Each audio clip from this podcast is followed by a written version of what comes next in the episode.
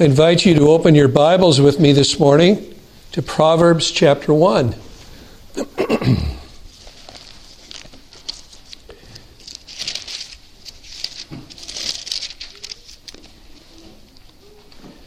Returning to our study, we've been studying the doctrine of the fear of God and what it looks like in practice. I'm going to read the first nine verses this morning. the Proverbs of Solomon, the son of David, king of Israel. To know wisdom and instruction, to discern the sayings of understanding, to receive instruction in wise behavior, righteousness, justice, and equity, to give prudence to the naive to the young knowledge and discretion. A wise man will hear and increase in learning, and a man of understanding will acquire wise counsel. To understand a proverb and a figure, the words of the wise and their riddles. The fear of the Lord is the beginning of knowledge. Fools despise wisdom and instruction. Hear, my son, your father's instruction, and do not forsake your mother's teaching. Indeed, they are a graceful wreath to your head and ornaments about your neck. Well, this morning we're coming after looking at parental warnings to reject evil companions and their wicked temptations in the following verses, in verse 10 through verse 33. Now we come to more specific teaching. Various emphases are given in the book of Proverbs, not the least of which to the one that, we're going to be considering this morning, and God willing, next week. And that is that we are to avoid temptation to sexual sin. And we're going to consider this morning a father's duty to warn his son, a mother's duty to warn her daughters, parents' duty to warn their children against this sin. Next week, Lord willing, we will look at a son and a daughter's duty for them to listen to, to heed their parents' warning against falling into this very common sin. So this morning, we're just going to look at a loving father's duty to urgently warn his son to avoid sexual sin. A loving father's duty to war- urgently warn his son to avoid sexual sin. Brethren, we live in a sex saturated society. We can't look to the left or the right without seeing all kind of things that would entice us to take our hearts and our hands down the road to wickedness. And so this is a very important theme in the book of Proverbs. Almost all of chapter 5 is given to it, a portion of chapter 6, and much of chapter 7. So this is a leading theme within this book that a, a, righteous, a loving father is going to warn his son, and a righteous mother is going to warn her daughter against falling prey to this very common evil in his day and in our day as well. There's nothing new under the sun.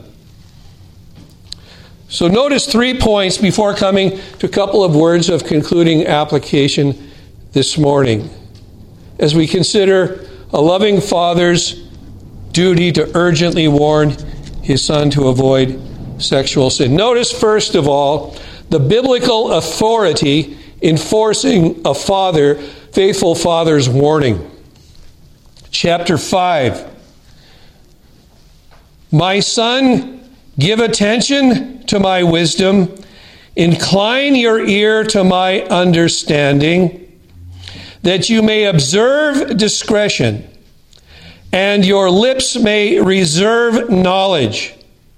Verse 7 Now then, my sons, listen to me and do not depart from the words of my mouth. He's saying, Son, perk up your ears, pay attention to what I have to say. Now, brethren, the Bible presents concerned parents with an arsenal of veritable weapons to address the subject of sexual sin.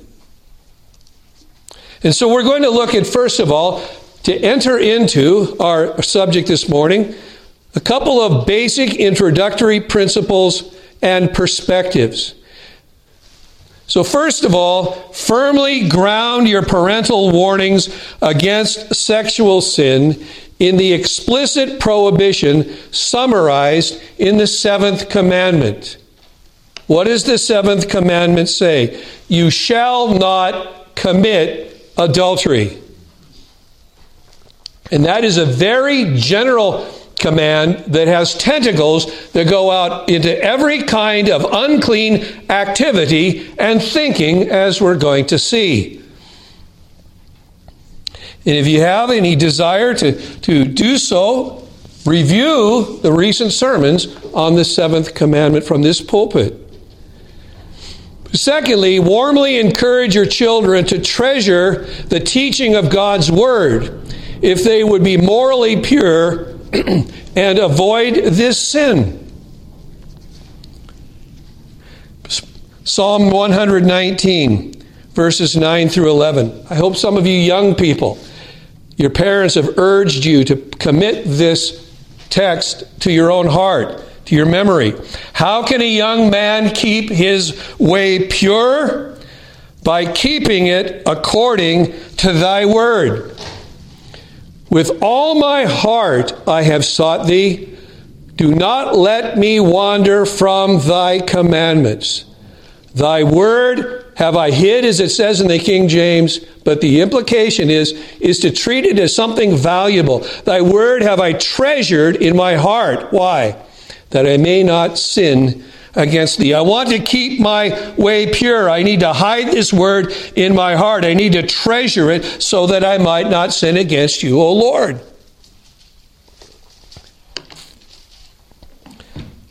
Now, brethren, understand that the power of lust and the attractiveness of sexual sin is weakened proportionately as we treasure and give heart obedience to all of God's commands.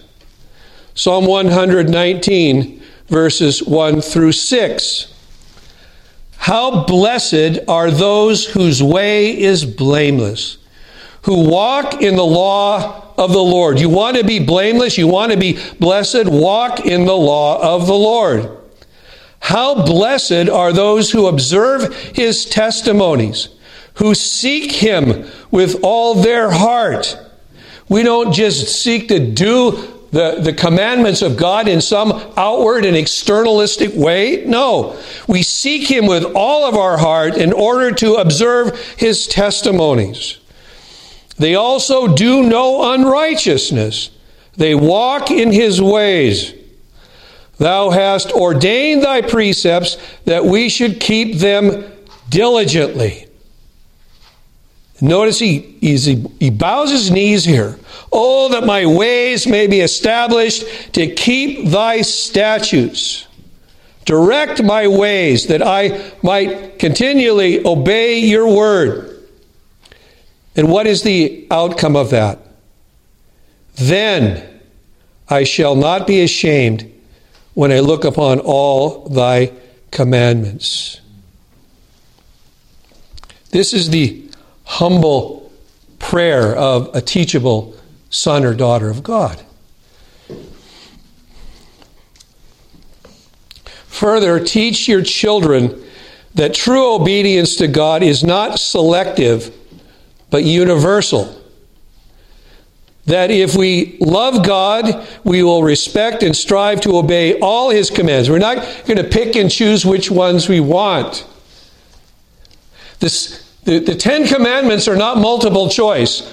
I'll take this one and that one, but I really don't want that one over there. Though the law of God is one. We're to obey all of God's commandments. And this is what the fear of God looks like in action. It obeys God in each and every aspect of life.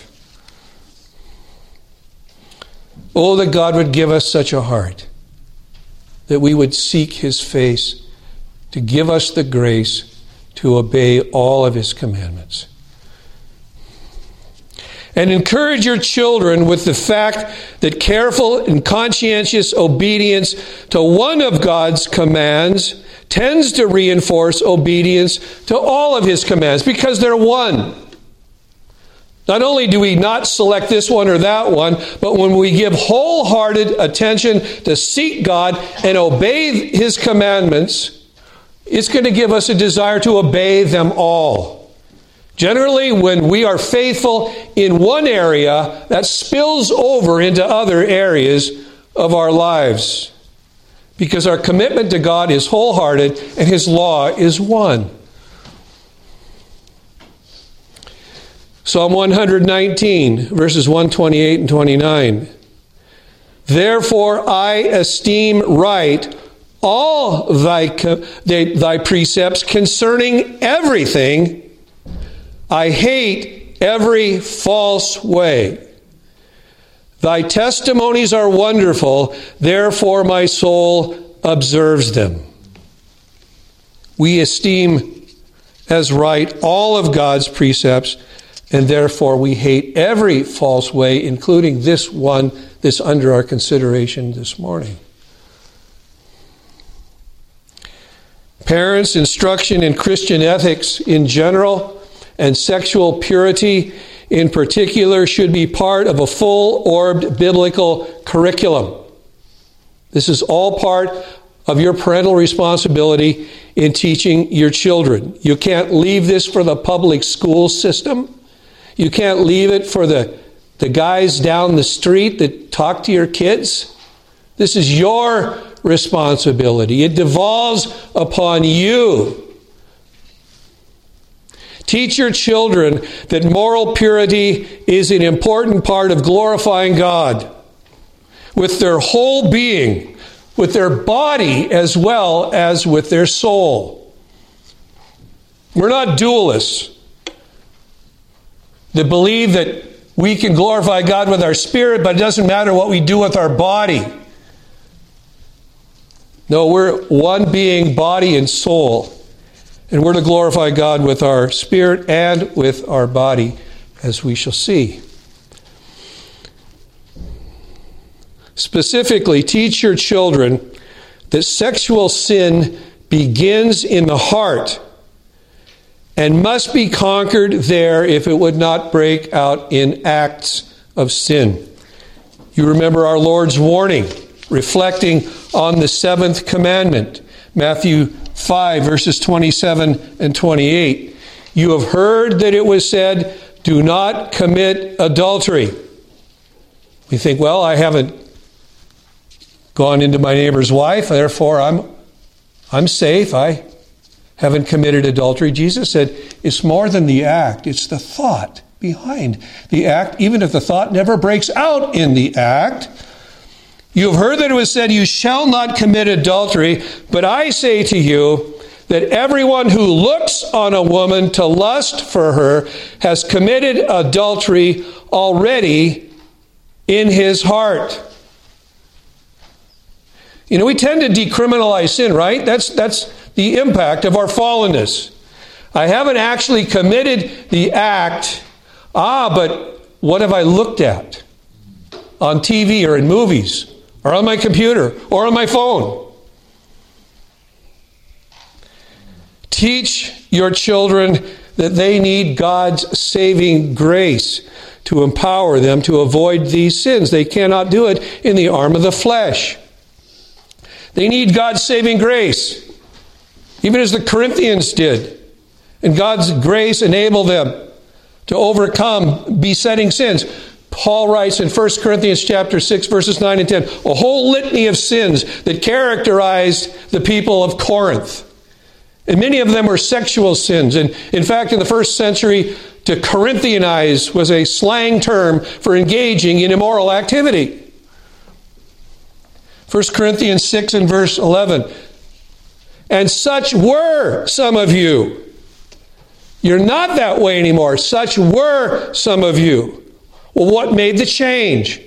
But you were washed, but you were sanctified, but you were justified in the name of the Lord Jesus Christ and in the Spirit of our God. And if you look back at those sins in, in chapter 6, verses 9 and 10, included are adultery and fornication and homosexuality, all sexual sins. You're not like that anymore. You were changed by the grace of God.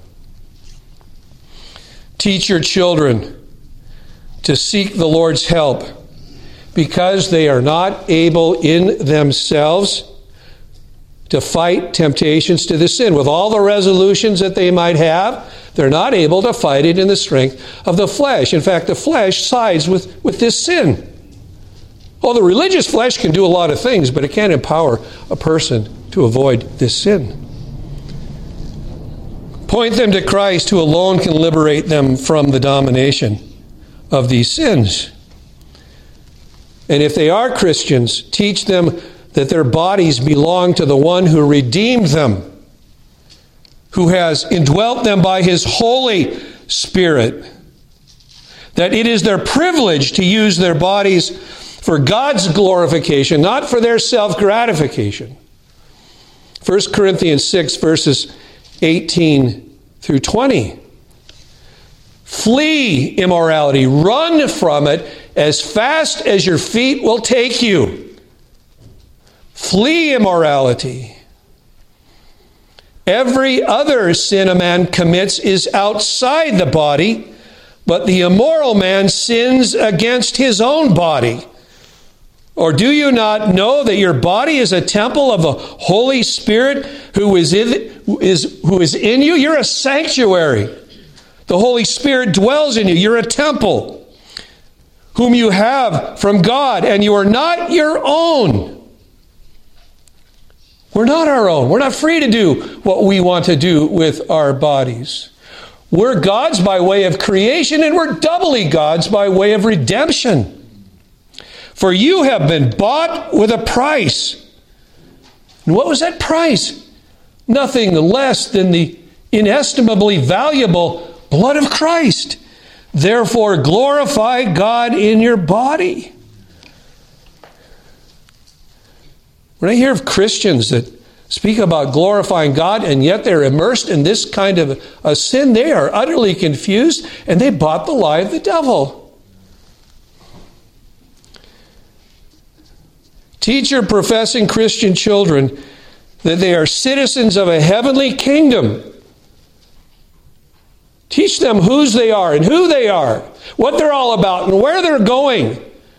And that sexual sin has no place in the life of pilgrims bound for glory. That's what Peter's saying in 1 Peter 2, verse 11. Beloved, I urge you as aliens and strangers. You see, this world is not our home. We're just merely passing through. Yes, there's there's temptation on the right and on the left. We need to be very careful. I urge you, as aliens and strangers, to abstain from fleshly lusts, which wage war against the soul. You've had time enough to engage in all these things, Peter later says. That time is now, it's behind you.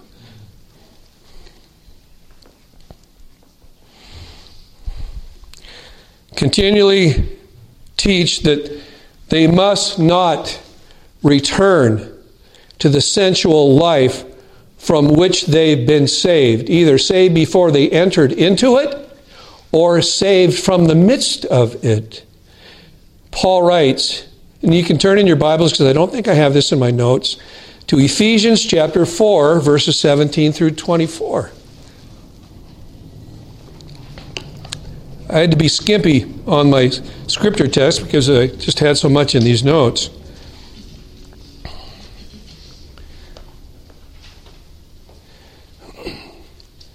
After talking to the Ephesians about body life and what that means. He reminds them not to return to their former sins. He says in verse 17, This I say, therefore, and affirm together with the Lord that you walk no longer just as the Gentiles also walk, in the futility of their mind, being darkened in their understanding excluded from the life of God because of the ignorance that is in them, because of the hardness of their heart, and they, having become callous, hard hearted, have given themselves over to sensuality for the practice of every kind of impurity with greediness. Doesn't that sound like today? Now he's reminding them from what from whence they had come and what they are. But you did not learn Christ this way. If indeed you have heard him and have been taught of him, just as truth is in Jesus, that in reference to your former manner of life, you lay aside the old self, which is being corrupted in accordance with the lusts of deceit and that you be renewed in the spirit of your mind and put on the new self, which in the likeness of God has been created in righteousness and holiness of the truth.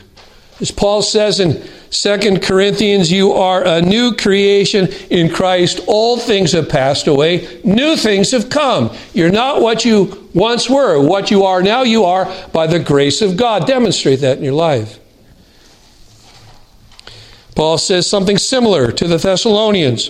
1 Thessalonians 4, verses 3 and 4, or 3 through 5.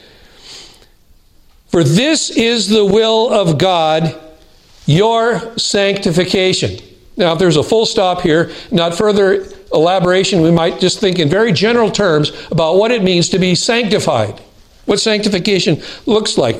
But Paul elaborates that is, that you abstain from sexual immorality. That's what sanctification means here.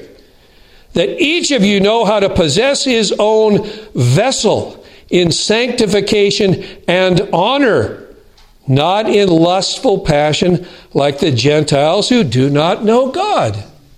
You know God. You're not to live like that any longer.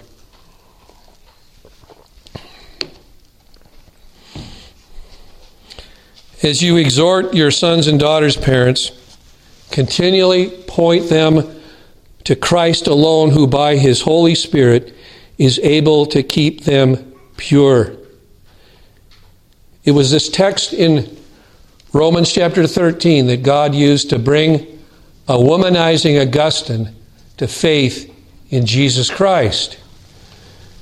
But put on the Lord Jesus Christ and make no provision for the flesh. Don't put yourself in any kind of opportunity to sin this way. Make no provision for the flesh in regard to its lusts.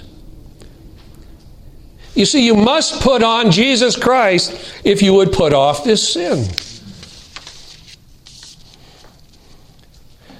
And as we will see in a later message, your teaching must be positive as well as negative.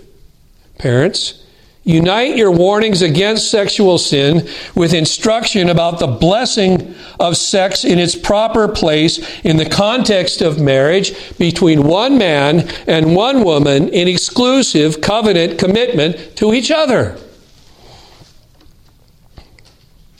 Let them know that God created sex. Man didn't create it, God did. He created Adam, and then out of Adam, He created Eve, and he brought Eve to Adam. And what transpired after that was beautiful in the eyes of God.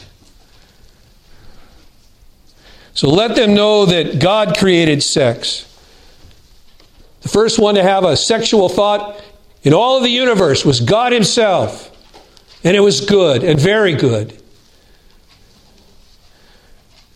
Let them know that He blessed the union of two souls consecrated to Him and devoted to advancing each other's joy.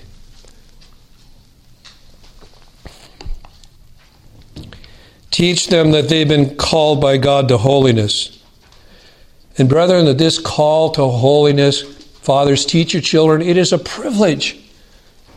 It's not a shackle, it's liberation. It is a call to bear the family resemblance of the holy God who called them. That though this call requires self-denial, it is a call to a glorious inheritance. 1 Peter chapter 1 verses 13 through 16. Therefore gird your minds for action, keep sober in spirit, fix your hope completely on the grace to be brought to you at the revelation of Jesus Christ.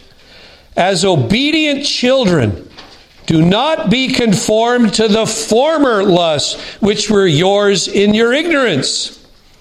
But like the Holy One who called you, be holy yourselves also in all your behavior, because it is written, You shall be holy, for I am holy. Brethren, do we not want to bear the family resemblance? of a holy God?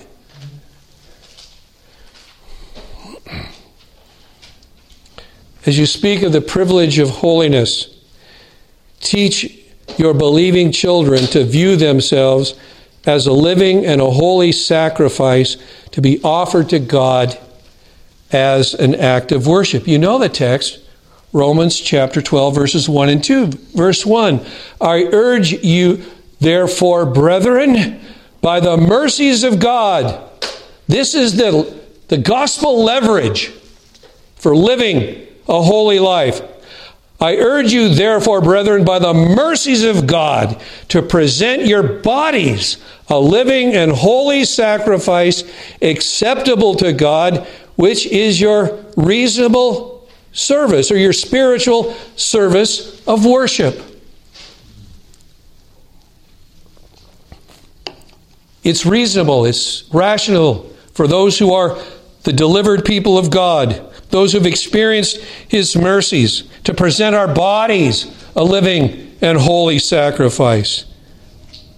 And as we do it, it is accepted to God, acceptable to God through Jesus Christ. So, parents, open, open your children's eyes to the evils of this perverse world that seeks to squeeze them into its corrupt mold. Teach them that the, the only way that they will not be conformed to this world is to be transformed by God's Word. That they, that they must be renewed in their minds if they would not be corrupted in their bodies. Verse 2 And do not be conformed to this world, but be transformed by the renewing of your mind that you may prove what the will of God is, that which is good and acceptable and perfect.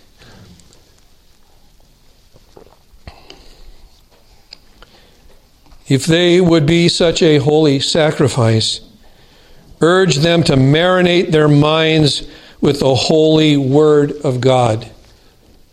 Treasure it in their hearts, marinate their minds with it.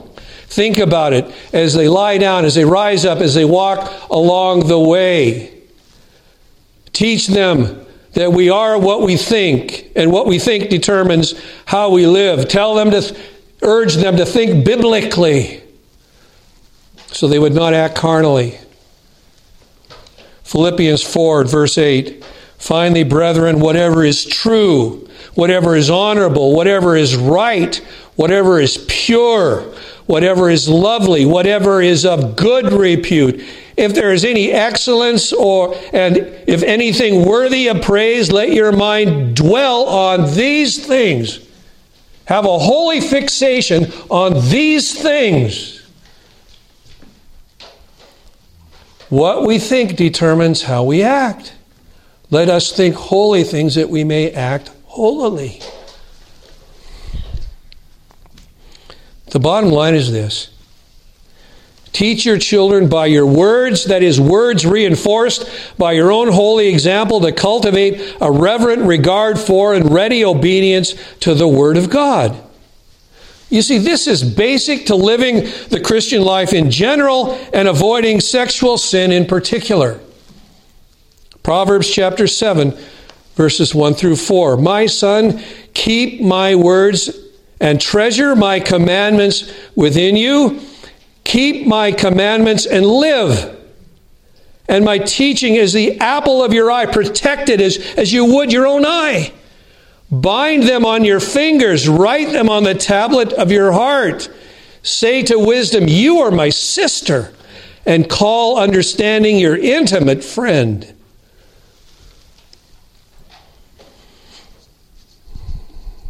Say with Solomon, Proverbs 6 and verse 23 For the commandment is a lamp, and the teaching is light. Reproofs for discipline are the way of life.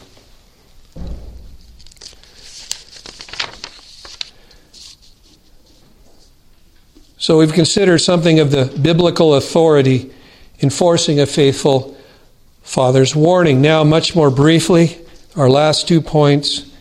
Secondly, biblical, let us consider biblical examples and personal experience that they reinforce a faithful father's warning. You see, the Bible, dear fathers, supplies you with many instructive illustrations, both negative and positive, to reinforce your instructions to your children. Set before them the worthy example of Joseph, who refused to be seduced by a wicked woman. Warn them with the moral failures of Reuben, who went into his father's concubine, of David, we know about his sexual sin, of Samson, weak willed Samson, of Lot, we won't even speak about the characteristic of his sin there, as well as of Hophni and Phinehas. They served in the temple and they slept with the ladies who served. And Amnon, David's son, all of these who fell prey to sexual sin. Warn them too about the power of an evil example, even as Nehemiah did, the returning Babylonian exiles who imitated Solomon's wicked example in marrying pagan women who turned their heart away from God, even as they did with Solomon. Nehemiah 13, verses 26 and 27. Did not Solomon, king of Israel, sin in regard regarding these things? He had 700 wives and 300 concubines. And what do we read in the scriptures. They turned his heart away from God. Yet among the many nations there was no king like him. How privileged was he, the richest king to ever be seated upon a throne. And he was loved by his God. And God made him king over Israel. What privilege! Nevertheless, the foreign women caused even him to sin. Let us who think we stand, take heed lest we fall. Do we then hear about you, returning Babylonian exiles, that you have committed all this great evil by acting unfaithfully against our God by marrying foreign women? You've imitated King Solomon. His example is not worthy for you to follow, and you followed it, and now you are in trouble this day with foreign women and children.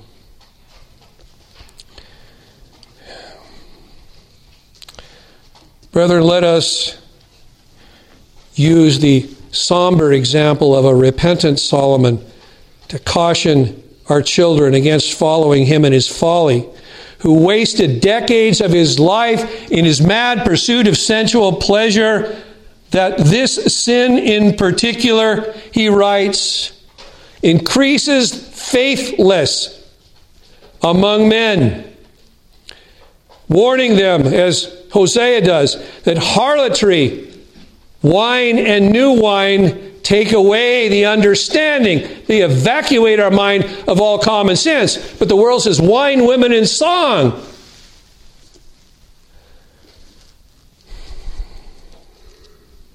Fathers, let me suggest another potent weapon for your arsenal. Do not discount the powerful impact of your own judicious confession of these things when your children are old enough to receive them. Your confession may, like Solomon's Ecclesiastes, exert a profound influence upon their hearts in warning them not to follow your example in these things. Further, set before them the joys and benefits of your marriage to their mother.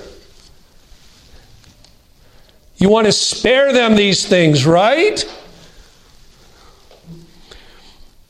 You want them to be happily married even as you are. Maybe having gone the wrong way to get there, and there by the grace of God. Your testimony may, under the Lord's blessing, prove a great aid in instructing your children, even as Solomon's was to his. You see, biblical truth exegeted by your own experience may be a mighty tool urging them to trust and follow the gracious and forgiving God who saved you and has now made you a holy man of God.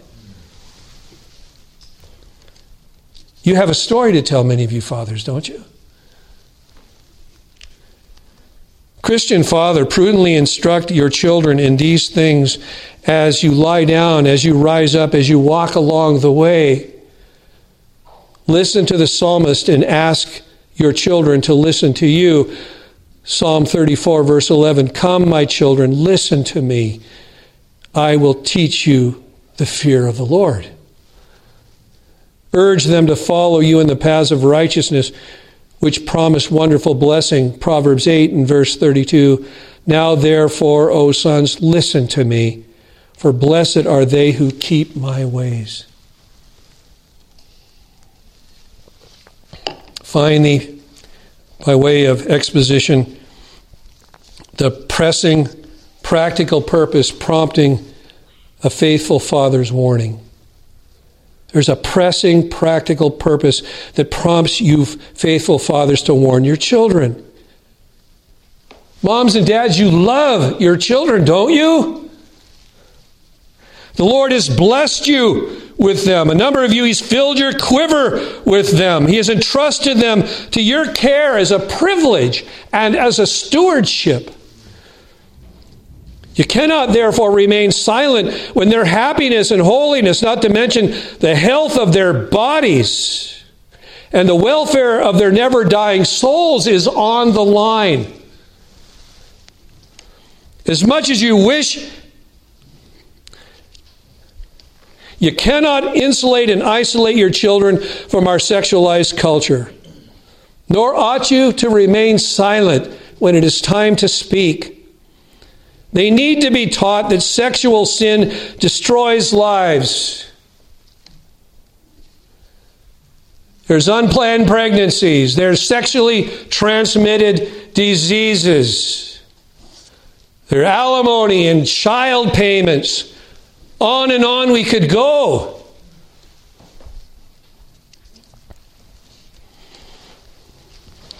Like no other, this sin ruins young men and women, often for this life, and tragically for many, for eternity. Our young people must be taught that abstinence is good and desirable and beneficial, that it lies on the pathway to happiness and fulfillment, and that self denial, denial, though challenging, is good for them but that self indulgence is the path to destruction and death. You can be sure that they're hearing a completely different message from their carnal friends, from worldly entertainment, from social media, and from their own wicked hearts. Parental silence is not an option. You can't just wave your hand and wish it would go away. There's a time to be silent and there's a time to speak, and this may be the time to speak. In fact, I suggest that parental silence on this critical matter is tantamount to child abuse. Parents, love will open your mouth to address this crucial subject. And you have eyes to see what is happening in the world around you, even in the lives of other parents' children. Solomon had a keen eye to spot children in danger.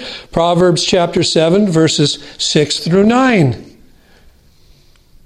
For at the window of my house I looked out through my lattice, and I saw among the naive, I discerned among the youths a young man lacking sense, passing through the street near her corner. And he takes the way to her house in the twilight, in the evening, in the middle of the night, and in the darkness.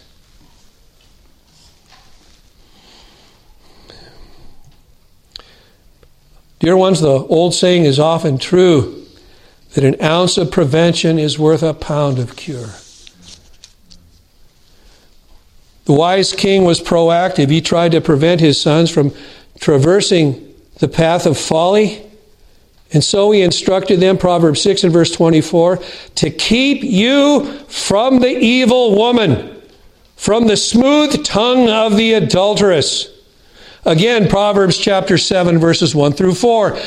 And my, my son, keep my words, treasure my commandments within you, keep my commandments and live, and my teaching as the apple of your eye. Bind them on your fingers, write them upon the table of your heart. Say to wisdom, You are my sister. And call understanding your intimate friend, that they may keep you from the adulteress, from the foreigner who flatters with her words. Sadly, some fathers face the distasteful but necessary duty of attempting to rescue and reclaim their sons from the arms of shame, sometimes forcibly if necessary. They have to go and get them, especially if they're underage. They go to rescue them. You're not staying here, son, any longer. You're coming home.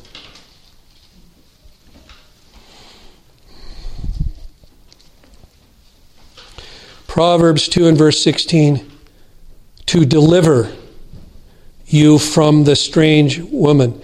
And this word deliver is often an action word. It speaks of literally taking something. To deliver you from the strange woman, from the adulteress who flatters with her words. Well, next Lord's Day, we will ponder the duty of children to hear and heed their parents' counsels warnings and exhortations to maintain sexual purity, or perhaps even to break with sexual sin. Just three brief words of concluding application. First of all, fathers, see your duty to instruct your sons to be sexually pure.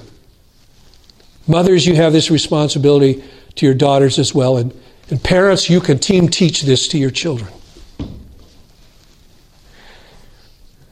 They'll hear it in stereo from mom and dad. Don't follow the example of passive fathers who failed their sons. Eli, who failed with Hophni and Phinehas.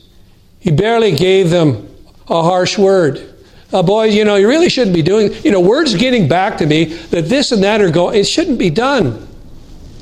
The reason why it's getting done is because he didn't deal with them earlier in their lives. And David, a great king, but in many respects a failed father, with Amnon, who raped his half sister.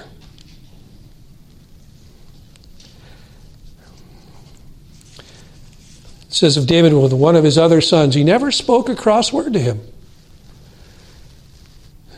Fathers, see your duty to instruct your sons to be sexually pure.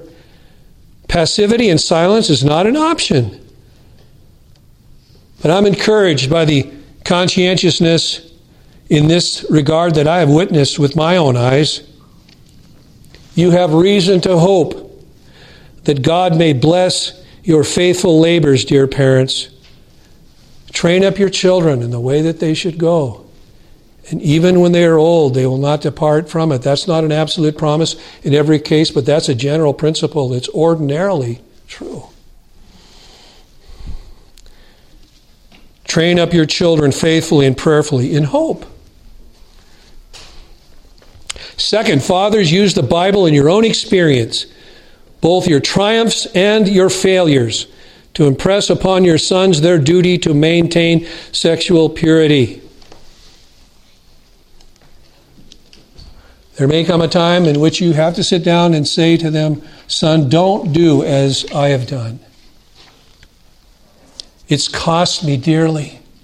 I still live with the memories of it in my own conscience.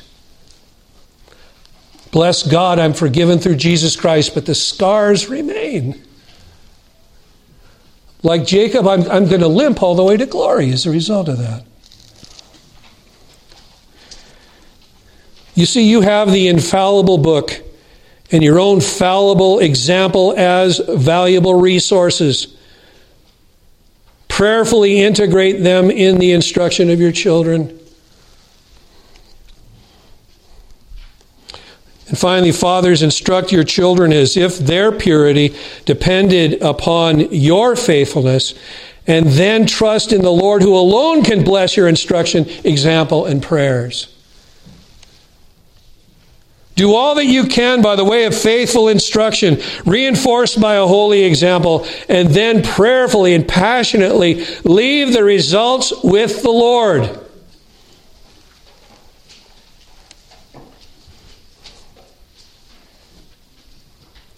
Oh, may God take these things. May He use them with young parents, young dads, older parents, older fathers that have children, grandchildren, and now great grandchildren, to be a means of grace to them, that they might not sin in these ways. 2 Timothy 3, verses 14 through 17. Paul writes to young Timothy, one he had told to flee youthful lusts. You, however, continue in the things you have learned and become convinced of knowing from whom you have learned them, not just from Paul, but also from his believing mother and grandmother. And that from childhood you have known the sacred writings, which are able to give you the wisdom that leads to salvation through faith which is in Christ Jesus. All scripture is inspired by God and profitable for teaching, for reproof, for correction, for training in righteousness that the man of God may be adequate, equipped for every good work. Let's pray.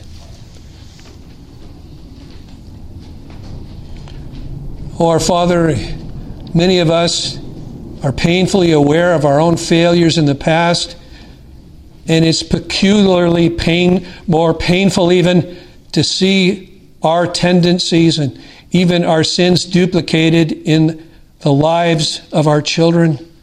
Oh Lord, help us to be means of grace to them, to speak to them plainly, urgently, lovingly, to avoid those things that may ruin them for time and destroy them for all eternity. Oh Lord, we need your help. The most passionate, most pathetic appeals will have no impact upon their hearts unless they're empowered by the grace of your word. And therefore, we pray that you would clothe wise words with almighty power and drive them home. We pray with saving effect, saving of their souls and saving of their bodies, that they might be happy, happy for time and for eternity. Forgive us of our failures. Help us now to be faithful in the opportunities that you present before us to be not part of the problem, but part of the solution. By your grace, we pray in Jesus' name. Amen.